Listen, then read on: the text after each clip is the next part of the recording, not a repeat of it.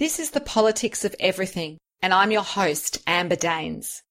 Welcome to the podcast where we want to discuss the politics of everything from money to motherhood, nutrition to narcissism, startups to secularism, the environment to equality, and much more. Our guests are experts in their field or topic of choice, even if you've not yet heard their name. This is a bipartisan podcast, so while we love exploring varied views and get a buzz from a healthy debate, by no means is this a one sided forum for any one political view. So please listen up and enjoy the politics of everything. The world of small business has long been described as the engine room of the Australian economy. My guest today, Dale Beaumont, knows all about creating small business success stories. Dale is an award-winning technology entrepreneur, international speaker, and author of 16 best-selling books. Dale started his first business at age 19 and has been building companies ever since. With a passion to give back, Dale's goal is to help more than 1 million entrepreneurs around the world with Brin, the world's first business advisor powered by artificial intelligence. And he joins me today to share his knowledge about the politics of small business. Hi, Dale. Hi, Amber. Welcome to the show. We're going to Thank jump you. straight in here. Mm-hmm. Have you always been interested in small business and how did your career begin, like at the tender age of 19? Yeah, so um, I was I grew up with a, a father that ran his own small business, and so uh, you know, as, as young as I can remember, I was in the truck, you know, going to different jobs. Um, I was um, putting up decorations, taking down decorations, which is what my father did uh, on the on weekends. You know, he'd have to deliver invoice during Christmas. He had to sign all of the uh, you know the, the the jobs and everything. So I kind of had that, I suppose, in me. But and the other thing I also had as as part of my childhood was competitive sports. I was a national gymnast and then represented Australia, and um, and I had a lot of kind of energy and basically you know really strong kind of work ethic. And so when I finished um, my school, I finished my sporting career, I entered the kind of real world, so to speak. I just found that everyone else around me was just moving at such a slow pace and having a lot of energy and and being prepared to work. I just thought the only really way to achieve my goals was to basically,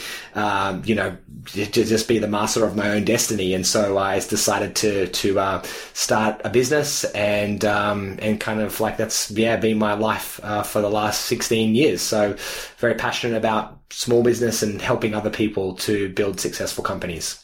Absolutely. And so what was that first business? So the first business was actually running programs uh, for teenagers, and um, basically what ha- happened was when I finished school, I started to attend courses with people like Robert Kiyosaki and Tony Robbins and Brian Tracy and Zig Ziglar and Jim Rohn and Brandon Bays, all of the kind of gurus of the personal and professional development industry. And when I was at these events, most of the other attendees were people in their 40s, 50s, 60s, and I was 19 and, and I must have kind of stood out. And I had so many people come up to me and say, what are you doing here? And you're so young. And, and then some of them said, wow, I wish, I wish I had this opportunity to learn all this stuff at your age. I wonder where I'd be today. And so I started to think of, you know, wouldn't it be cool if you could take all this information, which is kind of, you know, for at the time I thought adults, and, uh, and put it into a program that was relevant for teenagers. then that would be a really cool thing. And we'd make it really kind of like, you know, funky. We'd have like a dance, dance, um, kind of uh, machine there. We'd have like smoke, smoke machine and we'd have like a DJ and we'd play Now movies. that's dating you, Dale. yeah, I know exactly, and we make it really fun and funky. Um, and that's what we did. We started off um, with a three-hour event, and it's now a weekend workshop, and we run a five-day camp as well. That business is still running six years later, uh, sixteen years later. Uh, and it's now expanded into seven different countries. So that uh, was the first company, and then things just evolved from there. Well, there is a big difference between being what we call an entrepreneur, which is like the, the, the term of the decade, if you like, and a small business owner. And how would you differentiate that from your own experience? Yeah, they're kind of terms that people use uh, interchangeably now, and um, but but there is kind of like you know a, a difference. Uh, the small business owner is normally the person that is at the cold coalface, the person that is in in many ways the um, you know the the kind of jockey. They're the one that's um, that's actually riding the horse or riding the business, whereas the entrepreneur is normally the uh, the owner of the horse, uh, which is not necessarily the same person as the jockey, and they're the person that has to you know hire the jockey and get the horse and you know will kind of decide what races that they kind of uh, enter and will look at you know the longevity of that that particular horse and when they're going to have to invest in a new one. So the entrepreneur is normally someone that, um, you know, is a, is a deal maker and pulls things together, but they're not necessarily the person that's running the business. But if you, you might be sort of both. You might be the kind of like the owner and also the operator. Um, so that, that's kind of the, the real, the, the difference, the way I see it. Absolutely. I think that's a very clear differentiation. Look, in Australia, small businesses are important employers, but according to 2016 research that was done by the UNSW Business School, apparently they pale in comparison to big big businesses in terms of the number of jobs they've created in, say, the past five years. So to me, there's a bit of a discord. We sort of think, oh, well, you know, all these people are employed in small business, but it doesn't seem to be the case. And then can you give us any insights, having you know been the landscape for such a long time, about why that's kind of shifting? Yes. So um, I think with regards to the, the, the stats, there is, and I don't know what the numbers are, but a large portion, I think it's over fifty percent of the the workforce is employed by, by by small business owners. So they do make up a lot. I think the stats that you're referring to is really the the number of new jobs that have been created. that's in, right. In the yes, last the five years, as opposed to the growth, and from what that research shows, is most of the growth in employment has taken place in in larger companies and the growth isn't as as strong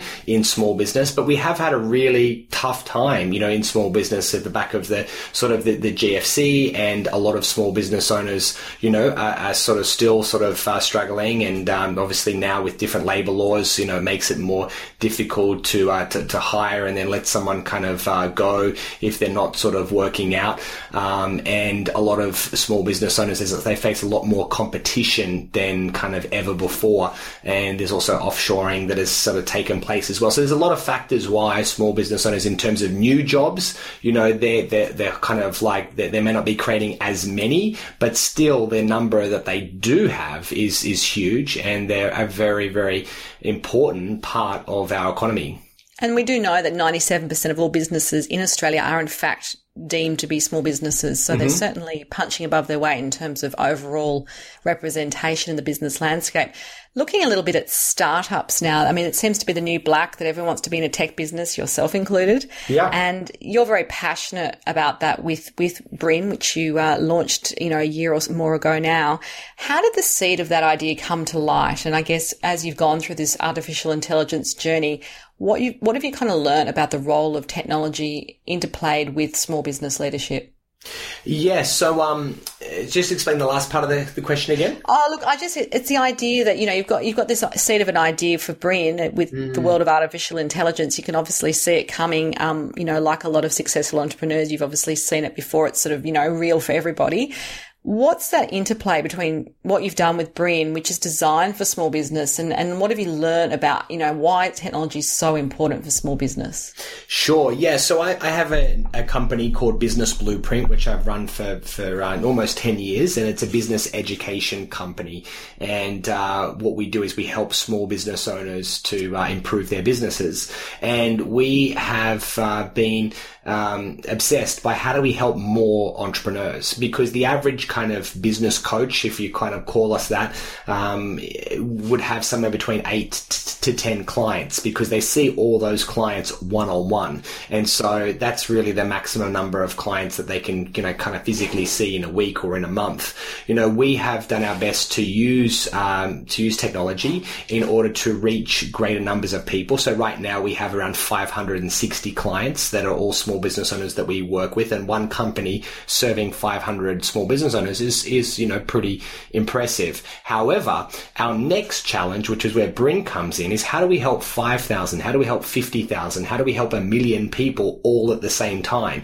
And the only way to do that is not by seeing people one on one, or it's not what we do right now with Business Blueprint, which is running conferences and events, because even then we may get two or 300 people in a room. You know, we can't serve tens of thousands. The only way is through technology. So why technology is so so appealing and so needed is it can help uh, businesses to reach customers at scale, at a scale never before possible, you know, in the history of the world. So that's really why we have um, decided that we're set up a separate technology company, which we have called Brin, and Brin sits alongside Business Blueprint.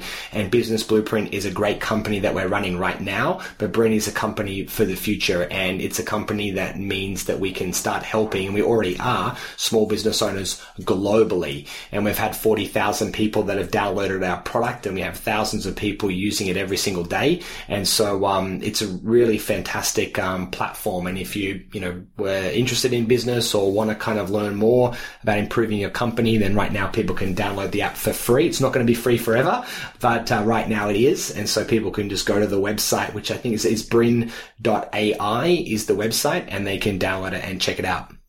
It's fabulous. I've actually um, hosted a series on there as mm. well, so there, there's a, there's a double plug for both of us. Yes, um, it's the one to many really on steroids. If you're talking about that sort of idea of you know, I guess taking it global and the amount of people you can reach, which is definitely the future. However, you know, ABS statistics are showing that uh, with small businesses, 60% do shut down within the first three years. So that's a pretty daunting figure. Mm. And I think, you know, a lot of people think, oh, well, I've got this great idea. I'm going to change the world with it. And, you know, it's going to be no, no more um, fluoro lights and working for other people ever again. In your experience, and you obviously work with a lot of different types of small businesses, what are some of the common mistakes that the small business makes in the early days? And I guess how can they avoid them the best as possible. Obviously, things like happen, like, you know, GFC and things like that. But beyond that, what can people do to make sure those first few years really work out for them? Yeah, good um, question. I, um, I, I, saw some sort of stats. Um, ex- uh, someone said like 85% of small business owners, you know, fail because of uh, bad cash flow management, you know, which you know, under- makes sense, right? Because, uh, you know, money is, uh, is what funds a business. But that's kind of like saying, well, you know, the car stopped because the petrol ran out. Well, why did the petrol run out? Like, why, why didn't the, well, what, what kind of went wrong? And so there's a whole bunch of reasons. It's not just cash flow management. Maybe that the, the business owner, um, was not, didn't actually find a, a, problem that people were, were actually willing to pay money for. Uh, maybe they had the the right product, but they had the wrong kind of messaging. They didn't kind of market it effectively. You know, maybe they had the wrong um, way of delivering their products and services. It could have been their pricing. They were maybe overcharging or maybe they were undercharging, uh, which is more kind of common. Uh, maybe they didn't understand um, the fact that, uh, yeah, there's, you know, it's, it's one thing to have a product or a service, but then marketing and promoting that product or service is a completely different skill set because basically what happens is, you know, if you've had a job before, you wear one hat pretty much, but when you kind of go into business, you're now wearing five or 10 or 20 different hats and a lot of small small business owners underestimate, new small business owners underestimate the work involved and the amount of skills that you need to learn and the number of responsibilities that are suddenly yours. Like you are the marketing person, the salesperson, you're the, uh, you're the customer service rep, you're, you know, oftentimes the financial controller as well. And so you're wearing lots and lots of different things because you can't go out and hire 10 people instantly to run your business. And so all of those become you. And a lot of people are good at the thing, uh, which could be, you know, cutting hair or, or landscaping, but they don't understand the fact that marketing or selling the thing is a very different skill set. And a lot of people think that if I'm good at what I do, I'll, I'll instantly be successful. But it's not about being good at what you do. It's about being good at marketing and promoting and selling what it is that you do. Uh, and then obviously being able to, um, you know, to scale your, your business. And so it doesn't, you know, take 20 hours a day to, to run that business because there's only so many hours in the day. So the short answer is there's a lot of factors that uh, determine why a business succeeds and why businesses, other businesses uh, fail. But I think the two biggest antidotes to business failure is number one, education. You know, one of my mentors said to me once, the more that you learn, the more that you earn. So I've been obsessed around education. And the other thing is support. And that is by having access to a business coach or a business mentor or some other type of business community that you can get involved with because rarely can you, you know, you, you can't solve your current problems with the same mind that created them. You need to actually get input from outside influences, outside forces, because if you would, if you could solve the problem on your own, you would have done it already. So you need to start surrounding yourself with other people that can give you that advice that you don't have so you can get to that next level. Mm, that's great, a thorough answer. So, talking about failure, it can be a learning tool. I don't think it's a bad thing overall. In hindsight, at the time, not great. But, you know, from your own small business experiences, I'm sure you've had setbacks. What have they shown you about the journey to success?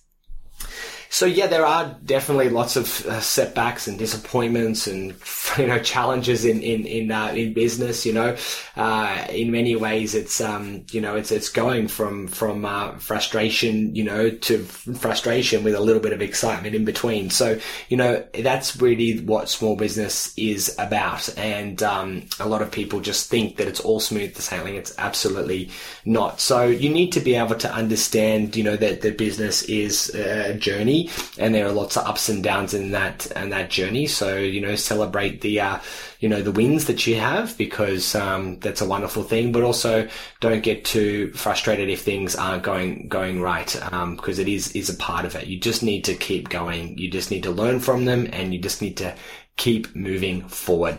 Um, so you know, even even now, and you know, we've got a great business, but there's still days that you know that are are, are challenging and uh, and difficult. And I just got to go. You know, tomorrow's going to be a new day, and uh, I'm just going to take this one on the chin, start again afresh, and just keep going forward. So just keep going. And perspective is everything, I guess, too. So you do wear several business hats, and I guess one of your original businesses you, you spoke to us earlier in the interview about is now the multi-million dollar enterprise, which we all dream of. Mm. It's also enabled you to do many other things with your life, become an investor, a philanthropist, and you know travel the world. You've been to sort of 70 plus countries. What's next, Dale? Do you have an exit plan, or is it going to be like you're going to be working till the day they carry you out in that box? Uh, look, I, I, it's sort of a combination of, of, both. I certainly, you know, don't necessarily. Um, my, my, goal is not to sort of like retire. You know, I've I've um, you know done that. When I say done that, I mean like I've I've uh, traveled three or four months of the year. I've had, and I do, do, regularly have a lot of time where we, you know, travel. Typically, we do two months work and one month, um, one month travel, which is what we've done for for the last uh, eight years. And after about a month of being kind of away from my team and being kind of like, you know, somewhere else in the world, I like I can't wait to come home and get stuck back into work and get things done and achieve goals and and take their business to the next level and help more people. So I just don't think retiring. I could probably retire for a month, but after that, I'm going to go, okay, what's the next goal? What's the next challenge? I don't believe that you can just sit, sit around and play golf all day. So, um, I don't, that's not what I aspire to. I really aspire to just, uh, to to helping more people. And that's really what kind of my my mission is and looking for faster and better and more meaningful more imp- more more kind of uh, scalable ways of of helping people. So that's really what I'll be doing for as as long as I I can. Um, and that's really what's next for me is what's next for me is to continue to grow business blueprint um, like we have uh, over the last um, 10 years to reach more and more entrepreneurs locally. And when I say local, Australia and New Zealand, but Brin is really a platform that we can help develop entrepreneurs globally. And that's really the next challenge for me is how do we help not just hundreds, but how do we help thousands or one day millions of people all around the world? That's really what gets me excited. So I'm a big believer that um, no one's got to where they are on their own. Do you have any special mentors or inspirational people that you feel have guided you at different junctures of your journey? And what have they taught you about business, about life, and about success? Yeah, there have been so many people that have uh, helped me over the years. Um, I think there's a saying, and that is, if you fl- if you find a turtle on a flagpole, you know they didn't get there on their own.